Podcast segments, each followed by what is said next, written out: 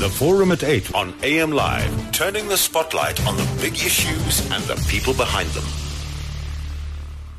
We've spoken a lot about what the demands are, what students are calling for, but how do we now move this forward? What are the solutions to the current impasse? And hoping to speak to several people this morning. Uh, we have uh, Bishop Joe Seoka, um, and we spoke to him earlier on. He is at Wits University. We also spoke to Shirona Patel, the spokesperson of Wits University earlier, saying that as far as the institution is concerned, uh, they expect uh, classes to resume. She did indicate that the first lecture this morning was at 8 o'clock, so it would be interesting to know whether uh, that class or those classes actually resumed. And then um, we also have uh, Professor Noor uh, Nieftagodien from the Wits School of Social Sciences will join us along with Bishop Joe Seoka and uh, we'll also speak to Eleanor du Plooy, uh, project leader of the Ashley Kriel Youth Program, which is part of the Institute for Justice and Reconciliation about what is going on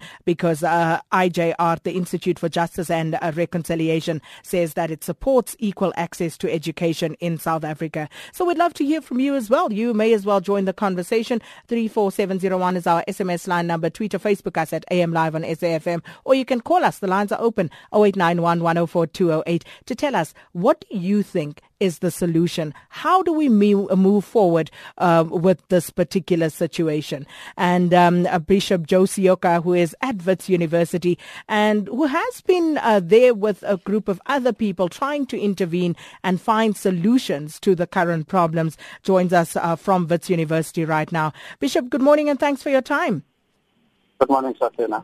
Bishop, I know you've been very busy. Um, you know, last week uh, you've spent a countless number of hours deep into the morning on several occasions trying to broker some sort of deal between the students, student leadership, and um, uh, the administration at Wits University.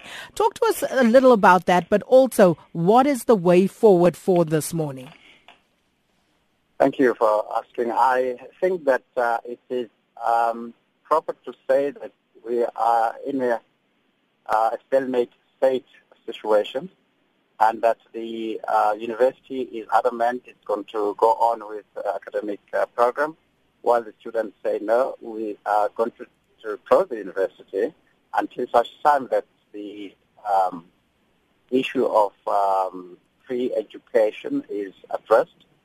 And so the really uh, issue here is lack of uh, communication and understanding of each other's position because the university does agree on fees must fall, as the students are calling for, and um, there is a stalemate because everybody wants his position to be uh, taken seriously.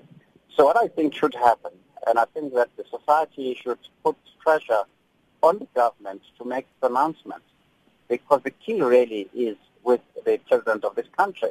It's not with the university.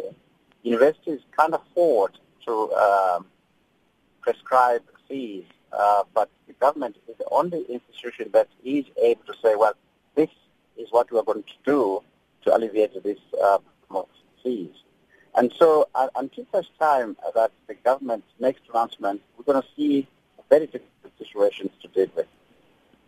So, uh, listening to what you've said and, and saying that this, uh, the, the situation, the, the, the solution to this particular situation lies not with the institutions of higher education, but with government, and, and that government and President Jacob Zuma in particular should be making pronouncements on this. Um, what do the students have to say about that? Because they have taken this fight to the institutions. But they agree. That's what they really want. They want university chancellors to uh, come out clearly on a public platform and say we support this cause and uh, told the university to put pressure to bear on the government to um, make announcement what action they are going to take um, to um, scratch the fees.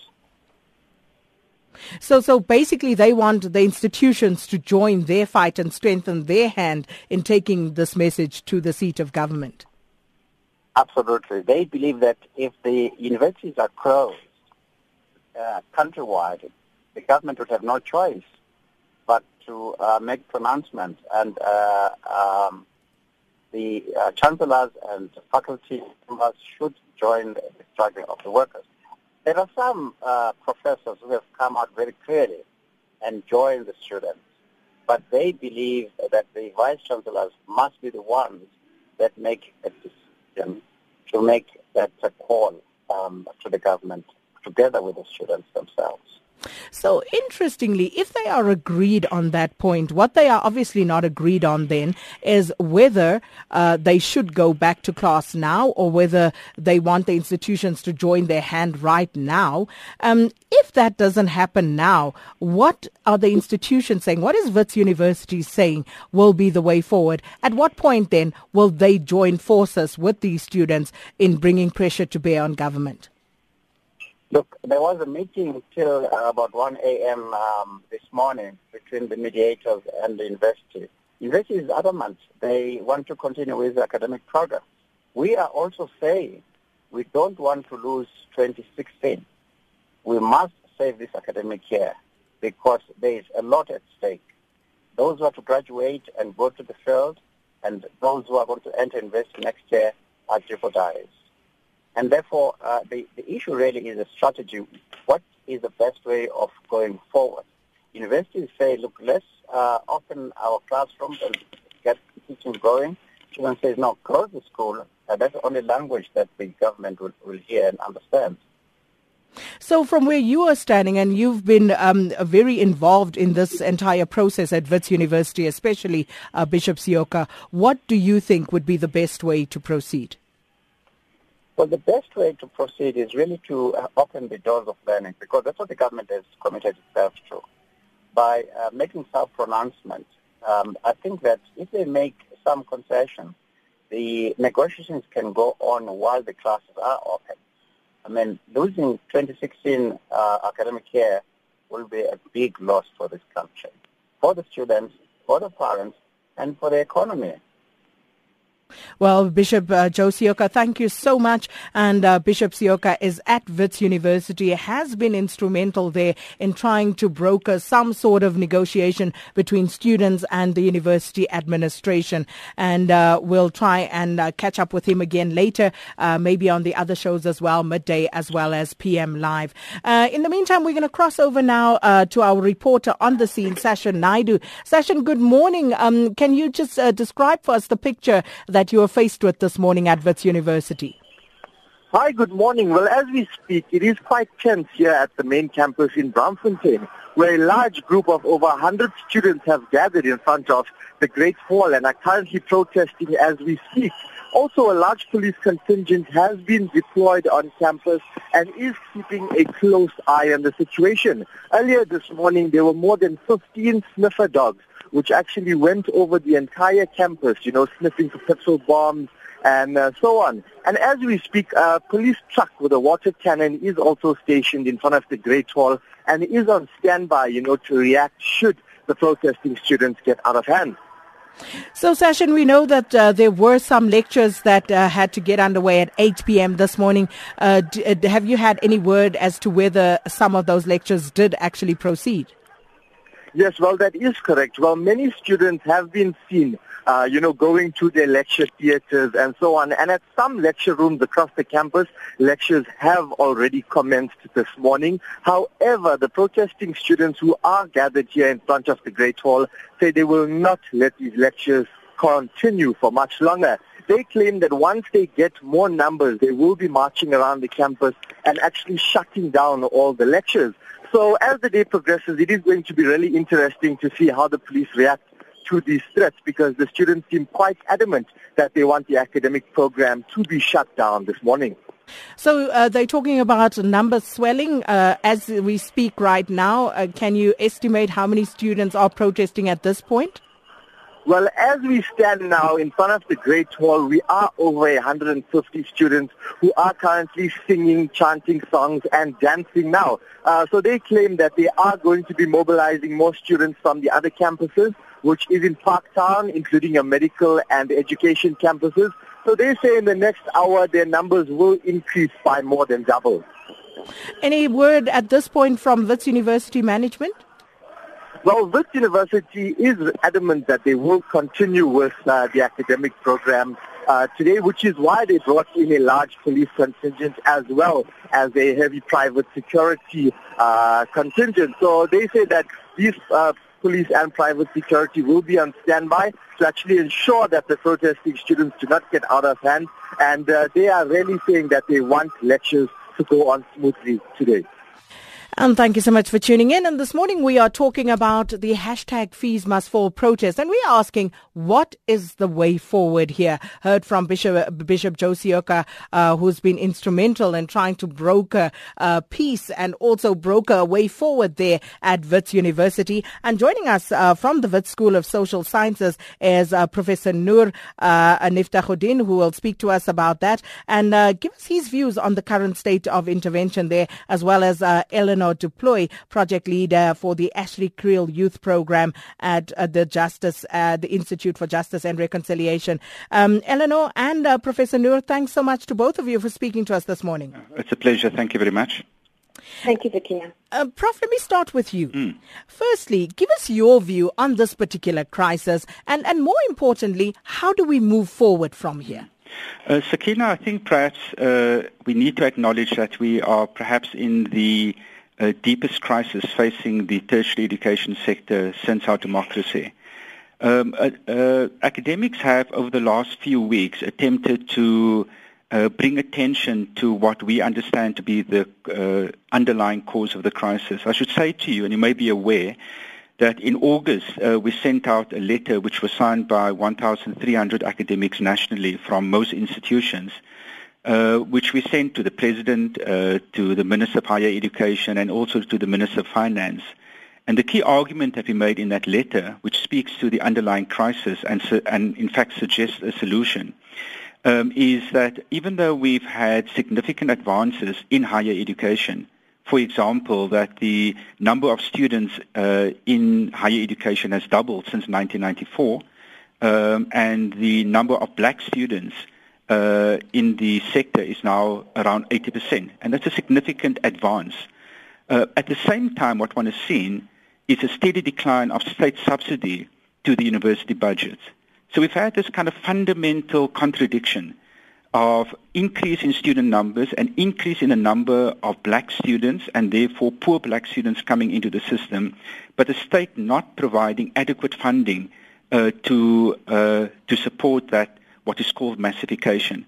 And what we've said is we require, and this is where I agree completely with Bishop Seoka, what we require is decisive, urgent state intervention. Now, I know that on your show you've had many discussions about whether free education is possible. Mm. Um, what we've said is that the state subsidy uh, now stands at about 0.75% of GDP. When we look at countries elsewhere, even on our own continent, and comparable economic uh, uh, uh, countries elsewhere in the world, their contribution of GDP to tertiary education is generally over 1%. And we're saying that if the state subsidy were to increase to around 1.5%, and we can have a debate about what it should be exactly, then that would make a significant contribution to easing the financial pain at universities. Because as you know, uh, due to the decrease in state subsidy, the universities have very few options. They have to increase uh, student fees or get funds from uh, private sources. It's untenable. At our university, which is compared to formerly black universities, better off, we've had to have discussions in our school, in our faculty, and at all levels of the university about where to cut, not appointing new academics. Now, we can't have that. That fu- fundamentally undermines the academic project. We can't have that. Universities cannot solve the problems on their own. That's the point that Bishop Seoka is making. We now need urgently for the state to step up. I think that uh, uh, a week ago, when the government called the Imbizo, uh, that the president of the country missed an ideal opportunity to make a very clear pronouncement on what to do. If I were President Zuma uh, at the Imbizo, First of all, I would have stayed there throughout the Imbizo, but I would also have said, one, I support free education. Two, that the state commits itself to increase the state subsidy. Three, that the state will not sign the nuclear deal. And third, I would have apologized for Nkandla because Nkandla speaks to uh, wastage in the state, corruption in the state. And you see, the question I think that we have, and the question that you're asking is what do we need to do? The students have tried. And unfortunately what has happened is that the intense conflict has been concentrated at institutions. And the institutions have very little uh, room to maneuver in order to resolve the problem. The, the university managements can have some wiggle room and they can make some concessions. But the fundamental problem can only be resolved by the state. What I think we need uh, is partly what uh, the bishop alluded to. And I've been thinking that the last time we had something, a, a crisis in education to the extent that we have it now, was in the mid-1980s. And how did society respond? Society responded by convening something called the National Education Crisis Committee, where parents, workers, it, it was mainly at the high school, so teachers, so we'd call academics, civil society came together and made a very, very clear statement in, uh, at the beginning of 1986 about how to solve the crisis. It put pressure on the state. Of course, that was in the days of the anti-apartheid struggle.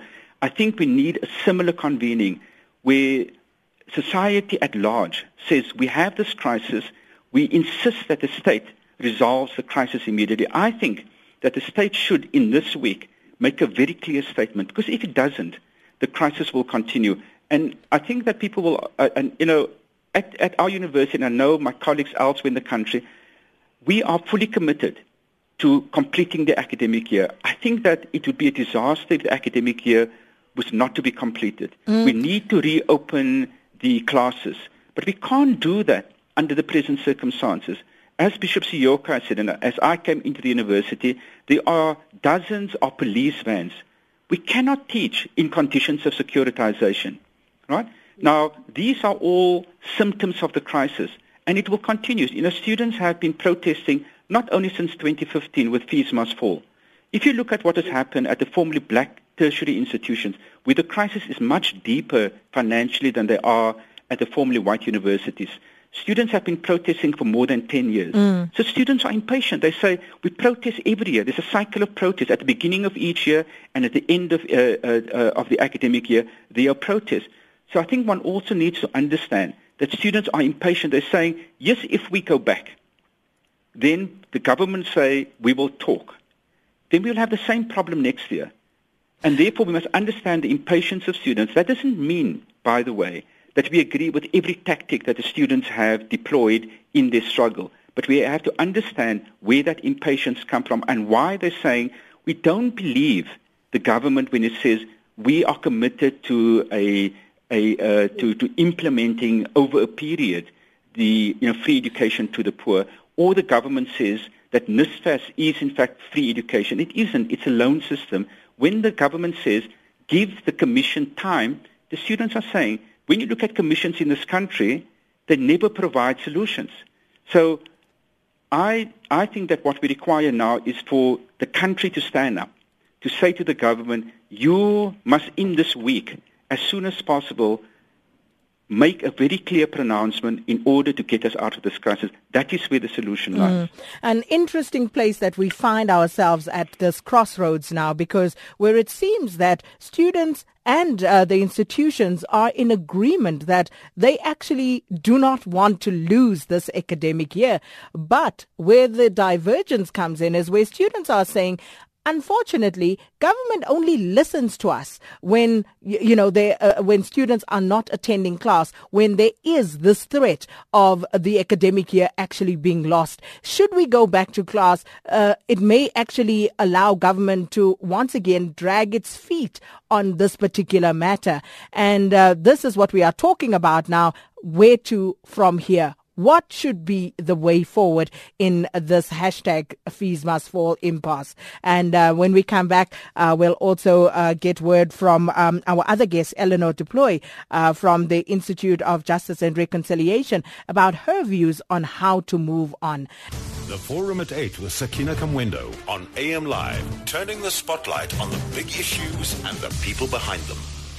And talking hashtag fees must fall and asking this morning, what is the way forward? What needs to happen now? And also keeping an eye on developments elsewhere as uh, some uh, institutions hope to return uh, to normality this morning. And uh, at Wits University, we have a reporter uh, right there on the scene to keep us abreast of developments there. So as uh, Sashin Naidoo was reporting earlier, it seemed as though some of the lectures that were meant to start at 8 this morning have gone ahead, but uh, we'll hear if anything happens there because students have vowed to disrupt those uh, classes. And uh, speaking this morning uh, to uh, to uh, Professor Noor, who is from the Wits School of Social Sciences, as well as Eleanor du Plooy, um, who is a leader for the Ashley Kriel Youth Program, which is part of the Institute for Justice and Reconciliation. Now, Eleanor, what is your view on this? Good morning, Sakina. I think that um, there's a definite need for a critical um, national level discussion about access to higher education in South Africa.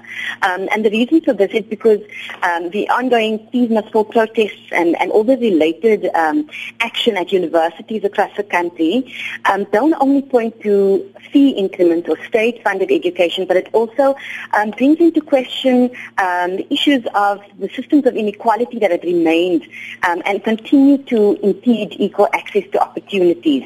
Um, and I think also that um, what this, what the Fees Must Fall protests and all of the actions um, should encourage South Africans to question um, what the role of higher education is, um, for whom it is available, but also at what price um, this is available. But I think also another thing is that um, that all current students, whether they are directly involved in fees must fall um, or not, have a common goal of pursuing higher learning and the economic benefits that come from that. So students should also take time to reflect on the ways in which um, they, uh, their positionality and how um, the advantages that they have, um, including levels of education, uh, race, class, access to power and resources, um, etc., how that can be used to support a, a broader transformation agenda. Um, but I want to also just echo what Professor had said um, about the problematics of having private security officers and the high presence of, of the high militarization of, of university campuses and the effects that that has. Um, this, these images can contribute to, um, I think, a breakdown in trust um, and also an unwanted escalation of violence. Um, and then what happens is, is this, this has the effect of inhibiting uh, critical, reflective thought and dialogue. Um, and I think I just want to reiterate that um, you know, the cost of reliving painful historical memory associated with like the deployment of private security companies shouldn't be underestimated. Um, and that these negative symbolism is likely to provide um, further reasons for students to continue resisting and disrupting. So I think in efforts of, of trying to find uh, a common ground and, and trying to um, increase uh, uh, positive communication between management, between students, um, this is one of the things that, that, that, universities are going to have to look at. How do we respond um, to protest action and how do we rather encourage, um, you know, the development of avenues for, for deeper engagement um, that doesn't exclude voices from the debate. Um, I think one of the things that, that students now can do is um, through this action, they've, they've shown that they, they, they know what it is that they want, they've identified the problems, but also they um, we've seen that they've, they have the power um, to have South Africans sit up and listen um, to these very real demands that they have. So um, what, what I think is that students should now engage um, with institutions responsible for making substantive decisions about higher mm. education policy allocation, um, but also that, um, that university management um, and staff, etc., support students um, in these efforts. And speaking of being heard, uh, which, which, has become part of the problem here that students have actually put forward, and, and I want to quote what they said. Um, the students have come out saying that because we are powerless beyond us protesting and putting our bodies on the line to demand free decolonized education, uh, this is what we have to do. But did it really have to come to this, uh, Professor? Uh, no, I don't think so. Um, and again, um, I think the, the quotation you've just read out is very powerful um, because students do feel, uh, like other sectors of society, uh, and, and, and your, your listeners will know that we've had waves and waves of what people call service delivery protests. And there's something very similar playing out where, you know, poor, marginalized people feel that those who are in power, particularly government, is not listening to them, not taking seriously their demands. And I think we're seeing something very similar playing out at, at universities. Uh, and, as I said earlier, has already played out, particularly at formerly black universities. But I don't think that we needed to have come into this position. And it, it really does speak to the lack of political will by government to deal decisively with these issues. You see, when uh, the Minister of Education, of Higher Education, and other government officials are questioned about the crisis at universities, they point to NSFAS, they point to uh, increasing access by uh, poor black students. And there's no doubt that we have made advances. But it does not appear, in my mind at least, to be a sufficient recognition of the depth of the crisis, which is not a new crisis that has been going on for several years. And it is only when the students protest in the way that they have protested that those in power will listen. Our university administrators say to us in discussions we've had with them that they have been raising these issues with government for many, many years. That when they, each year when, the, when state subsidies decrease, they complain and they say it is untenable. So it is not as if government is hearing this for the first time. And what we have seen, though, is that the students have reached a point where they say, no more, we cannot continue this way. And in fact, I would say that the universities agree very profoundly with that. Of course, there's disagreement about how one proceeds in terms of persuading government uh, to address these questions. But I think that, um, uh, to reiterate the point I made earlier, that you know, university administrations have made this point. Students have made this point very powerfully and very bravely by putting their bodies online. What we need now is for the rest of society to, to say, in the way we did, you know, more than 10 years ago around HIV AIDS, when there was also a crisis of government not listening, of denying the extent of the crisis, civil society and the public at large came together and said, no, you have to change. We are insisting we mobilize, and we were able to effect change in government. I would say that we are at a similar crossroads, to use your words, as we were around HIV AIDS, you know, more than 10 years ago. And it does require now for the rest of society to stand up. And people may disagree. They may say, I, you know, they disagree with this or that tactic uh, by the students. But I'm assuming that the vast majority of people will agree that higher education, like basic education, is a fundamental right. It's a public good. Mm-hmm. And we have a collective responsibility as uh, South Africans to stand up and say that we want to protect this right, we want to protect this public good, and we are insisting that government takes decisive action as urgently as possible. Mm, but one of the uh, the problems that has arisen, like many other things in South African society, is that this has now become politicized. Um, here's a tweet that I mm. want to uh, put to you, uh, Eleanor, first. Uh, it's from uh, Silindile Sitole, who says, This discussion is the highest form of ignorance because we are preempting the Heher Commission and it's pointless. Now, the Heher Commission in itself has also become a point of contention, uh, given that, you know, they are only meant to make their uh, findings uh, uh to the president next June, I think it is, um, next year. And the students, as we can see, are already impatient. So uh, maybe you want to respond to that, Eleanor. Yes, I think that um, as as Professor Noor said, um, these aren't issues that are that are new. These are uh, things that um, universities and also students have been protesting against and talking up against for a long time. But I think also just the way in which um, uh, the response from from um, government and state um, has been to kind of just respond when things reach a certain point.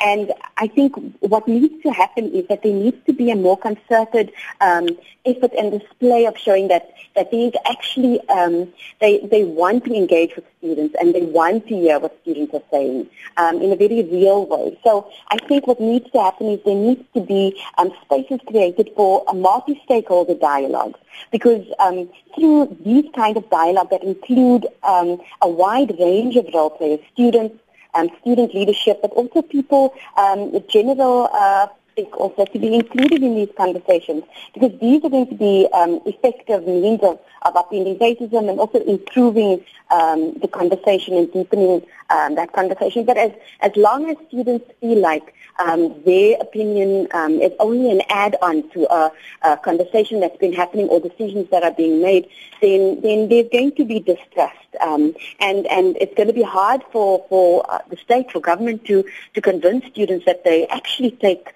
um, take their demands seriously and, and see the need for, for real uh, change and transformation within higher education. So just the way in which um, in with students has been happening needs to change. Um, and it shouldn't uh, be seen or uh, be handled as an add-on um, to decisions that are already made. Mm. And then, then I want to throw this one from Jacques uh, at you, uh, Professor. It says some students are paid thousands of rands to cause havoc at university campuses, and and, and this is the politicization I was talking mm. about of this particular movement. Yeah, Sakina, I, I, don't think that we should be surprised that protests are politicized. Uh, we live in a, a, a country that is intensely political, where political contestations are the order of the day. So I'm not surprised, but I think that you know, part of that narrative, uh, you know, fits in with this notion that there is a third force behind the protests, that there are political parties that are, you know, ma- maneuvering behind the scenes. Now, it may well be that there are uh, such things happening. I should say again from the vantage point of its university that uh, even amongst the students there are competing political ideas, mm. uh, competing political formations, uh, you know, linked to party politics, but also autonomous of party politics. But you know, we shouldn't be surprised by this. I mean, after all, it's a university. You should expect there to be competing ideas and intensely competing ideas. I think that the problem for me in that narrative is when people say, as the Minister of Higher Education has repeatedly said, that there's a third force behind what is happening. Mm. Now, I think that, you know, does a couple of things. First of all, it, it deflects attention from the real problem. It tries to shift responsibility away from the addressing the underlying causes. And of course, it is very dangerous. It tries to criminalize the protest, tries to criminalize and undermine the, the legitimate demands that are coming out of the universities. And I want to reiterate that these demands for increased state subsidy for free education is not only a demand of students, they're making it most vocally and most powerfully, but uh, at, at, at Wits University, before the assembly was, uh, was postponed, the draft statement made, a very clear state, uh, made it very clear that the university supports the idea of free education, said that free education is a possibility. So that is not the third force. You know, Adam Habib is not part of the third force. The students are not part of the third force. These are legitimate demands. If, if, if I could just comment on the, on the commission, I, I mm-hmm. think that we need to recognize that people in society are deeply skeptical about commissions. We've just gone through, you know, a couple of years of the Marikana Commission. At the end, people were deeply disappointed. There's a long tradition in South Africa of the government's uh, convening commissions when there are crises instead of acting, showing political will and acting decisively to resolve the, the, the, uh, the particular crisis. I am very skeptical that the Heher commission will come out with a solution that will fundamentally address uh, the crisis that we have. We know what the crisis is. We know what needs to be done. I don't think that we need a commission to tell us what should be done. The question is, how can we increase the state subsidy from where it is at the moment to universities to around 1.5% or whatever the most appropriate figure is? I don't think we need a commission for that. We need the state, we need national treasury to say to us, we've done the work, we can, we've done the calculations, and I'm not saying that this is an easy issue. I'm not saying that there are easy decisions to be taken, but that's why we have a Department of, of, uh, of, of Treasury a, Depart- a, a National Department of Finance. We've got the experts. They must do the work. The students have submitted a blueprint for how they think free education can be achieved. Now, we may quibble with the details of that, but work is being done. So I would not spend the money on a commission, but rather spend the time and energy putting the best minds that we have in government, in civil society together to say, how do we implement free education? How do we ensure that the state subsidy is increased? Those are the questions that need to be answered quickly.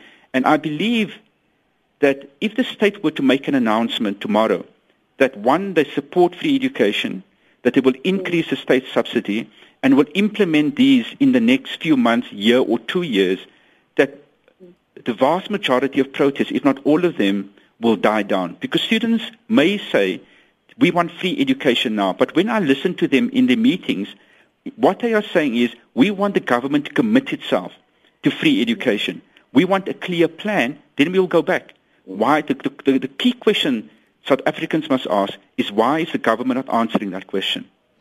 Well, and we're talking about how do we move forward. 0891104208. Sianda in KwaDukuza, good morning. Yes, good morning. Just few issues. First of all, I, I, I have a, child at the University of Natal. Uh, the, the, the, funding policy uh, uh, introduced by Blade Nzimande is correct. It's correct to say that we must not fund the rich, let us fund the poor uh, uh, uh, students rather than the child of Oppenheimer, Guptas, and, uh, and Khulubuse Zuma.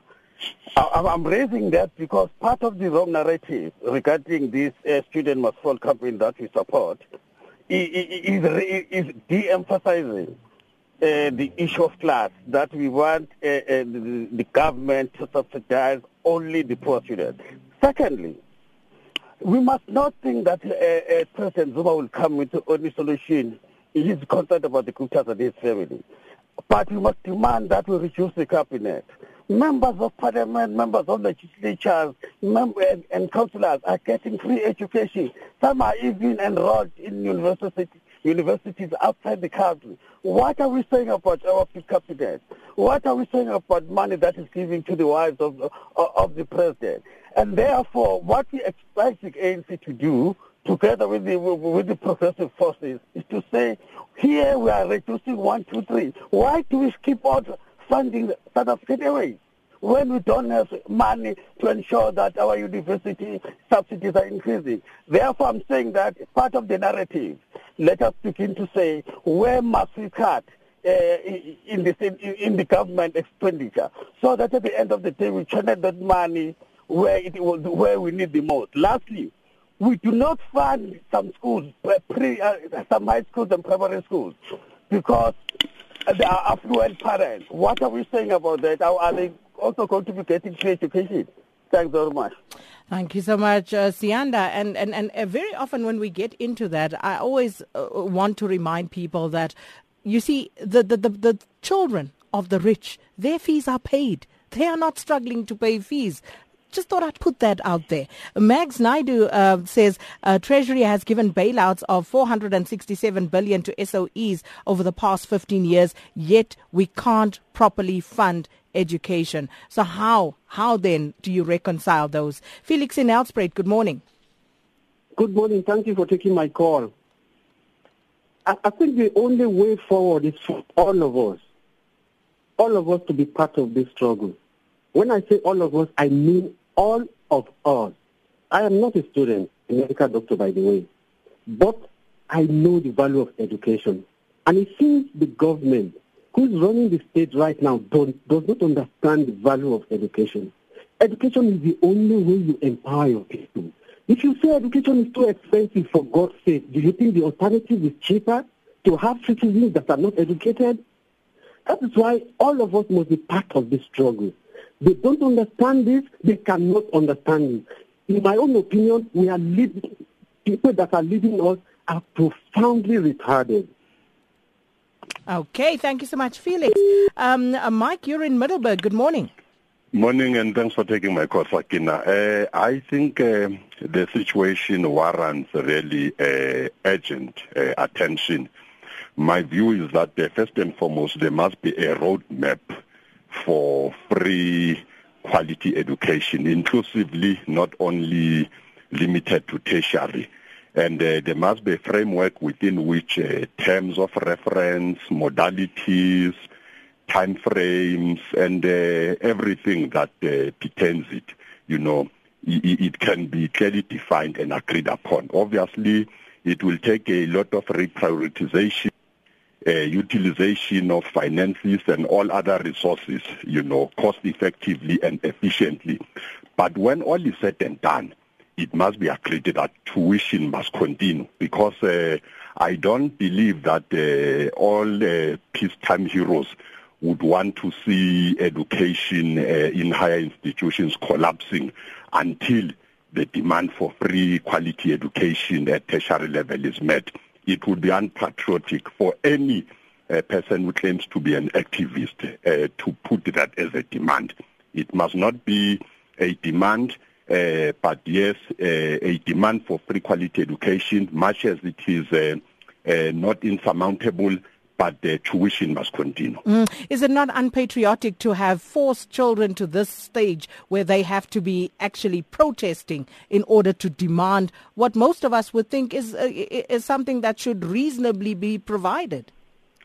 Uh, absolutely, but now that it is happening, uh, Sakina, now that uh, we are all called upon to step up and be patriotic as parents, as civil society, we should say here is a framework, here is a roadmap. Let us agree, let us put time frames. And as we do that, we make sure that the time frames and the roadmap will be adhered to.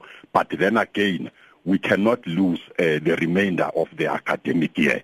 Because if we do that, what it means is that uh, we actually suspend uh, progress and prosperity uh, until further notice. You can imagine uh, how this country would be like uh, without education. Thank you so much, Mike. In Middelburg, Mfanaboy MCB uh, says on Twitter, last year around this time, students went to parliament. Uh, protests about hashtag fees must fall were in full swing what has happened between then and now. I am uh, Tibotsot says um, our government never is never proactive. Here we go once again. Prof is making a lot of sense. Students are uh, barking at the wrong tree, but it's a just cause and it must continue. Uh, Zaki Matebula says South African government um, doesn't listen to peace. They only hear the violent acts of uh, people, e-tolls, etc. So students must fight to get what they want. Uh, Dr. Soli Khatle says Students' demands are genuine. Government must respond instead of reacting and let them increase the subsidy to make fees affordable. The President and tre- uh, Treasury need to meet the student leaders and vice chancellors to f- uh, to find common ground. Um, and then uh, Kim uh, Walmart says Witties across the board agree that something must be done now, but uh, please don't sacrifice the academic year. Language of conflict and uh, securitization needs to change to a language of sincere negotiation on all fronts. Just some of the comments coming through. And then I have about uh, half a minute each uh, for the two of you, Eleanor and Prof, to just wrap it up for us. Your final thoughts, Eleanor?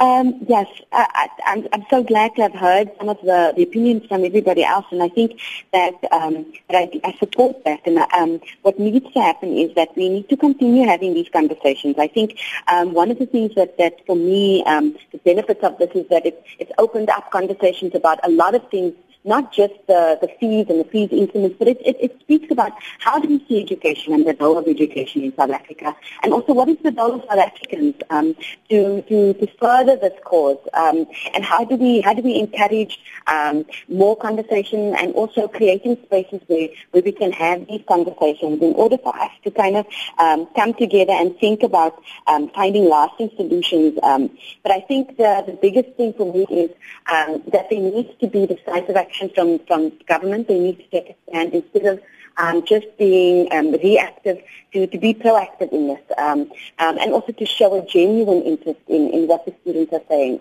Um, but, but just lastly, I, I think that this is a just cause um, and we continue to support students in, in their quest for, for equal access to education. Professor Noor? Um, I, I, I think, I, uh, first of all, I, I, endorse those comments. I think that your uh, callers have made very important comments and have contributed to the debate around whether there should be free education for all or only for the poor, and I think those are important debates to have. I'd, I'd say that uh, what we need to uh, reaffirm very strongly is that uh, uh, public education is a right education is a public good, basic education and higher education. So when students call for free education, uh, it may be that the university students are the most vocal, the loudest, but that demand should also extend to basic education and, of course, other public goods like health and so on. And I think that uh, it is imperative now. I, I, I am dreading I'm sitting in my office and I can hear the police, I can hear the students. I'm dreading the future of our universities. Um, I fear that uh, we may not get out of this impasse, but we can. And it's really, the, the ball is now very squarely in the court of the government. And I think that we need to call very clear on the government in the next 48 hours to make a very clear pronouncement on free education and on increasing the state subsidy to universities so we can protect. We have very good universities. We have high quality universities, high quality public universities. We need to protect those and improve them over the next period so that the majority of our uh, young people, well, mainly young, poor black people, mm. can benefit from a, a free, quality, uh, and as the students would say, decolonized education. That's where we have to leave it. Thanks to our guest this morning, Professor Noor, and also Eleanor du Plooy, uh, uh, Bishop Joe Seoka spoke to us earlier, and to you for your fantastic participation, as always, and to the production team. Thanks for making sure it went out loud and clear.